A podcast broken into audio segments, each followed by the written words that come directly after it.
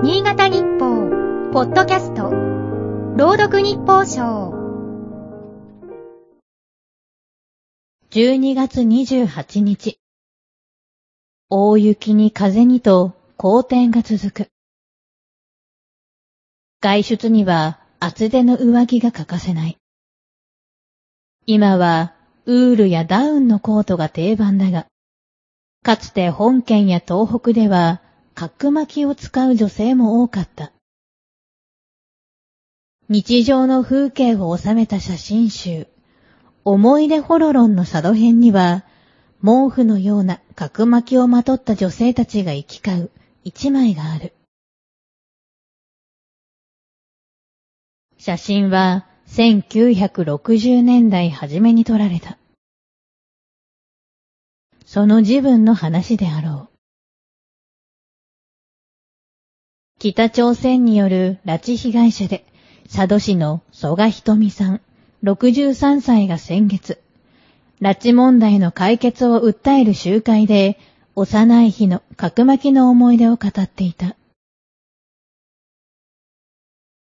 ひとみさんは保育園からの帰り道、雪の中を心細い思いで家へ向かった。そこに普段より早く仕事を終えた母、三好さんが迎えに来てくれた。嬉しさに寒いと抱きつくと、母が角巻きの中に入れてくれたという。母と会えた安心感もあっただろう。ひとみさんは本当に暖かかったと振り返る。その後の訴えが痛切だった。今度は私が母を温かくしてあげたい。親孝行がしたい。しかし、時間がない。蘇我さん親子が一緒に拉致されてから44年が経った。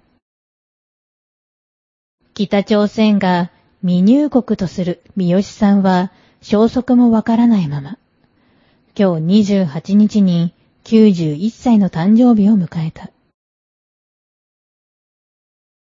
冬の寒さを高齢の身でどうしのいでいるのか。待つ家族の焦燥は察するにあまりある。新潟市での集会には内閣府副大臣も出席した。拉致問題が停滞していることを詫びていたが、家族が求めているのは言葉ではない。